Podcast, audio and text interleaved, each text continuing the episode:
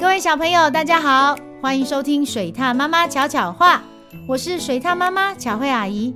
今天要说的故事是喷火龙上菜，一起来听听看喷火龙上了哪一些拿手好菜吧。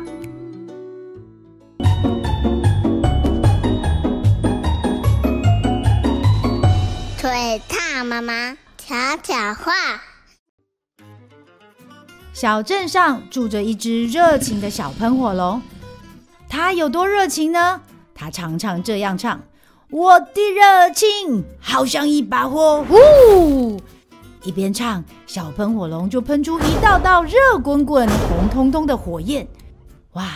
小喷火龙在镇上开了一间食堂，叫做火冒三丈。这家小食堂很特别，不卖饭，不卖面。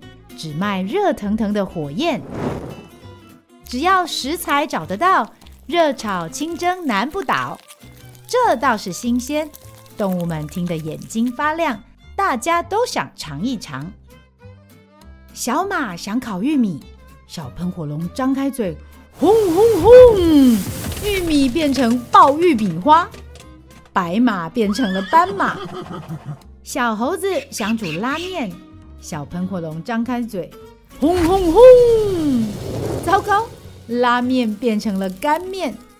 小狗想烤肉串，小喷火龙汲取教训，怕火太大，用手遮住半个嘴巴，轰轰轰！哇，一条肉串还是变成了黑炭。一只小狗变成热狗，西装头变成爆炸头。啊，小狗很生气。掉头就走，小喷火龙觉得很抱歉，决定每位客人免费送一份小火锅。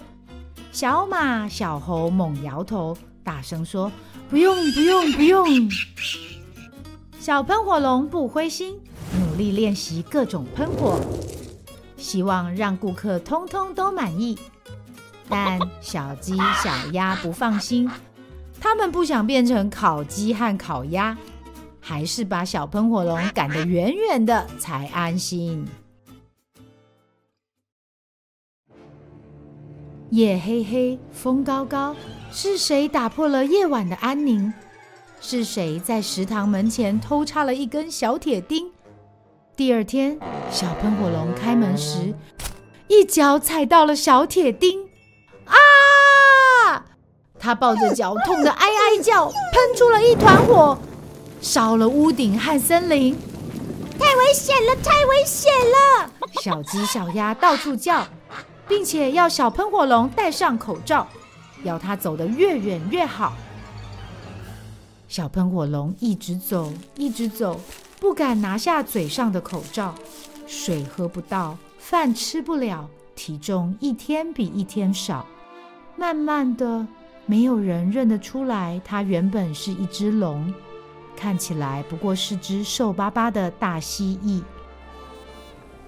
北风呼呼吹过，好冷好冷，连小湖都结了一层冰。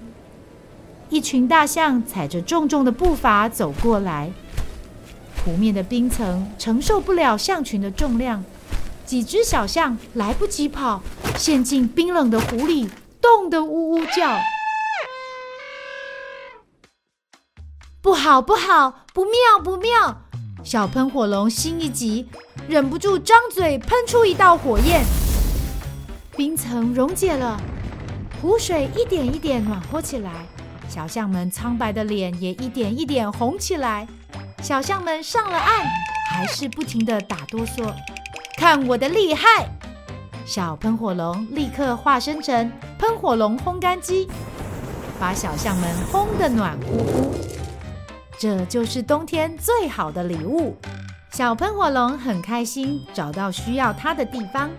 火冒三丈小食堂也重新开张，只要有客人来，它立刻喷出火焰。蒸包子、炸薯条、烤面包，泡一壶热乎乎的牛奶，煮一锅热乎乎的蔬菜汤。而且如果火太大、太热，小象们立刻可以帮忙哦。火冒三丈小食堂，真是适合过冬的好地方。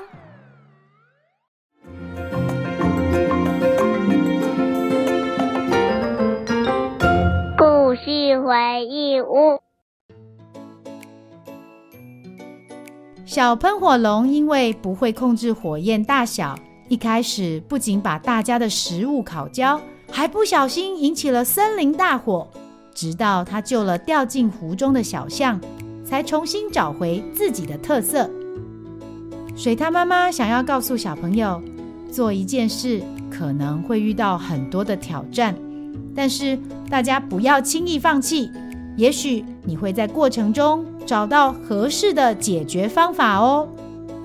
台语小教室这一集，水獭妈妈要用台语教大家十道喷火龙上的菜。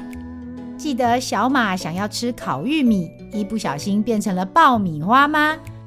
烤玉米叫做烧番麦，烧番麦，而爆米花就是把玉米粒爆开。所以它的念法很可爱哦，叫做“蹦欢贝”，蹦欢贝。接下来是小猴子想要煮拉面，没想到变成了干面。拉面的台语是“拉面”，拉面。干面的台语是“大咪”，大咪。还有小狗要吃的烤肉，跟小喷火龙想请大家吃的火锅。这两个台语怎么念呢？烤肉叫做“夯吧”，夯吧，就是把肉拿到火上面烘烤的意思哦。火锅则是念作“灰哥”，辉哥。最后就是当小喷火龙的食堂重新开张时，他所卖的食物有包子、牛奶、面包和热乎乎的汤，对吧？包子叫做“薄啊”。薄啊，面包叫做胖胖，牛奶叫做牛奶牛奶，汤叫做汤汤。小朋友都记起来了吗？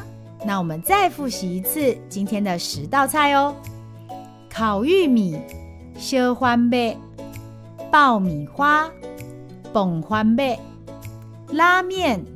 拉面、干面、大米、烤肉、夯吧、火锅、灰哥、包子、薄啊、面包、胖、牛奶、牛奶、汤、汤，都学会了吗？